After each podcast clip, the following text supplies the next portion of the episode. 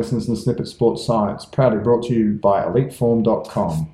I'm Chris Cavallio, and this is Jared Coleman Stark. Today, we're going to review the paper Effects of Post Activation Potentiation Warm Up in Male and Female Sport Performances, a brief review by Coop Doreen out at Hawaii. Where you're from, Jared? I know, yeah. I'm very. I was very excited when I saw that. I was like, oh, a Hawaii researcher. That's unusual, isn't it?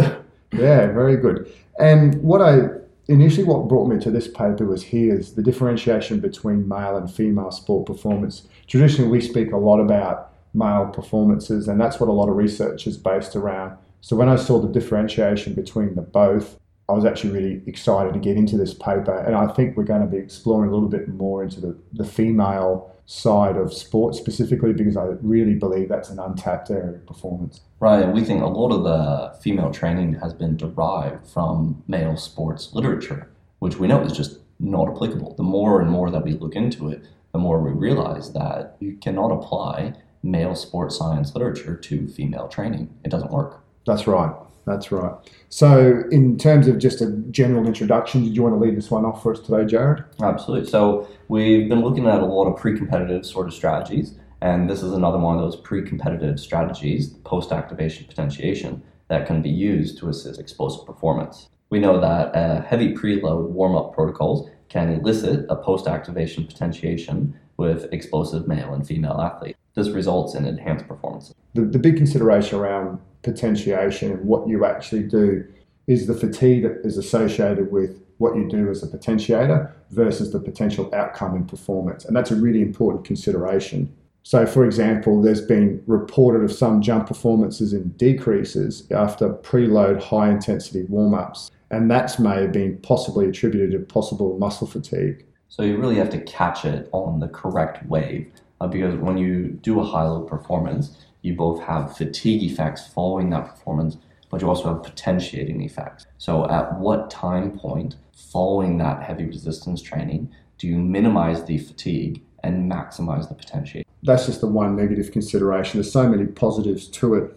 Opposed from the fatigue component, there's reported to be other possible influences on potentiation, such as muscle fiber type of the athlete, the performance level, the training regime, the type of exercise, recovery time between the preload stimulus and the dynamic performance testing, training experience, gender, and the intensities. Everyone wants to understand the mechanisms behind why something works. So, in this respect, potentiation and subsequent improved performances remain uncertain, but there's actually been thrown out there that possibly the mechanism theories include increased phosphorylation of light chain myosin and the increased neurological factors in the spinal cord potentially one that they haven't brought into here is a hormonal improvement. That's an excellent point, especially for those for the very rapidly responding catecholamines, um, like not just testosterone and cortisol, but the, the more rapidly responding ones of your adrenaline and your noradrenaline. Those can have massive immediate effects. Mm.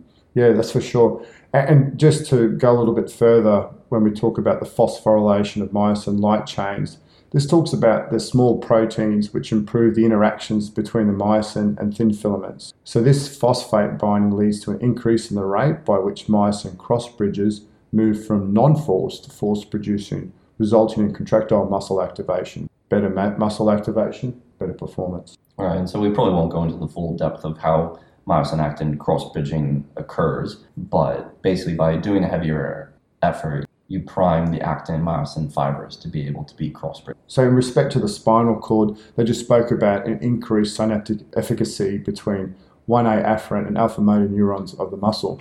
And moreover, possibly potentiation occurs as a result of both myogenic and neurogenic influences. So, now splitting the literature into male studies and female studies, the majority of male post activation potentiation warm up studies have been conducted in lower body jump performances and upper body performances in bench press throws, medicine ball power drop, and explosive push ups. So, looking at those very explosive lower and upper body movements. So, some studies have shown that there is a benefit, whereas other studies have shown that there's a decrement in performance from post activation potentiation. So, this could be a difference in the protocol that is used in the different studies. I think always when you're reading a study and if it says something doesn't work, you need to just dig into the study and find out what level of study, what level of athletes that they were. Traditionally, very rarely will you find a study that used very high elite level athletes. And if that's who you're working with, that's what you need to consider. And just because a study says it doesn't work doesn't mean it's not going to work for your cohort. Right. It's important to be able to understand the literature that you're looking at. So often the effects in untrained athletes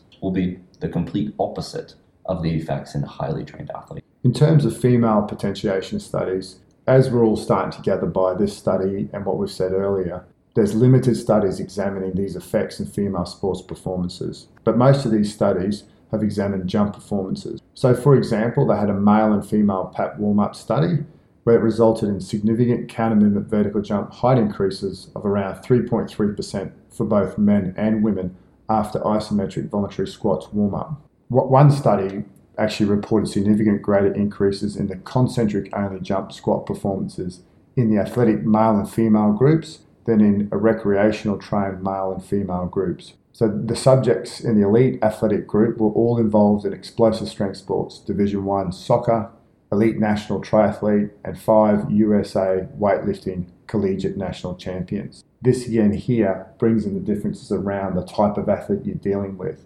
If they're used to the movement and it really relates well to their sport and their training they've done, good chances they're probably going to get a good response from this. Right, they make quite a few notes throughout the paper that the more the athlete seem to benefit from them. In, in another male to female, in another in another PAP jump warm up study using both male and female athletes, they use experienced and inexperienced weightlifters. So they investigated the type of muscle contraction, isometric versus dynamic, gender, and lifting experience on potentiation as changes in jump height and power output. In this case, they used 30 men and women classified as either experienced or non-experiencers, where they performed three counter movement jumps. For the first set, the pre or the pre-test uses a baseline of jump height and power. The second set was performed after a maximal isometric squat protocol and the third set of jumps was performed after a maximal dynamic squat protocol. They reported that after the maximal isometric squat protocol, that jump height was significantly higher than both the pre-test and the dynamic squat protocol.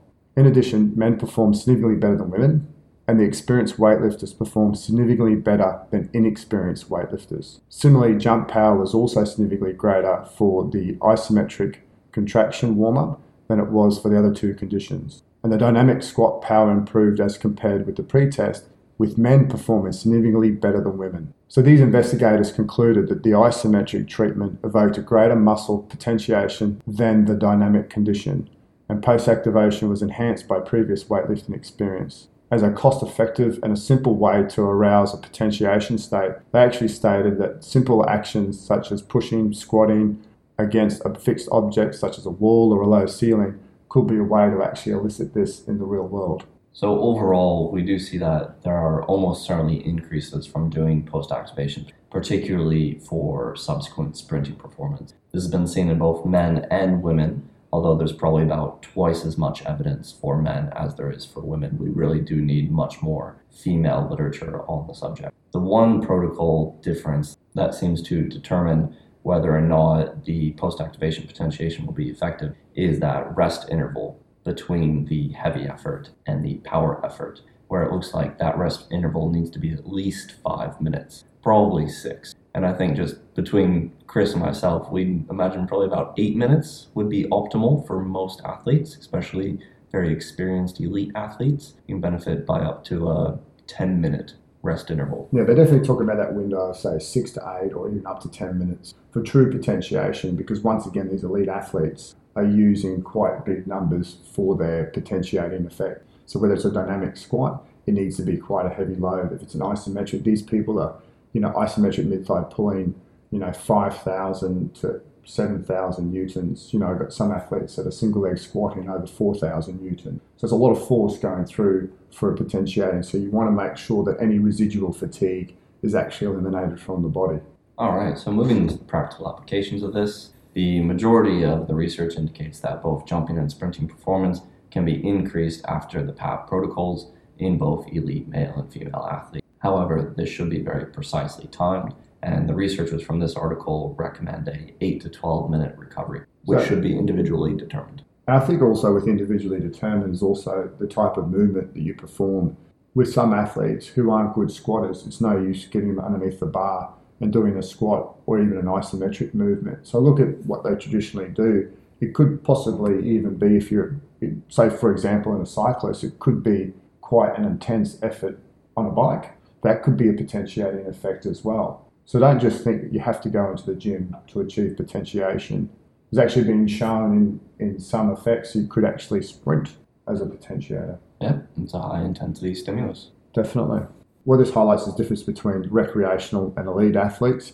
It highlights once again that there's not a lot of great studies out there on women, but if you have an athlete of a good enough standard as a female, there's no reason why this can't work for them. Uh, each study, as for one study that shows that something supports, we'll find another study that will refute that potentiation will work. And it just adds to the mix that there's so many factors around the efficacy of potentiation and what you need to consider as a coach. All right. Thank you, Chris.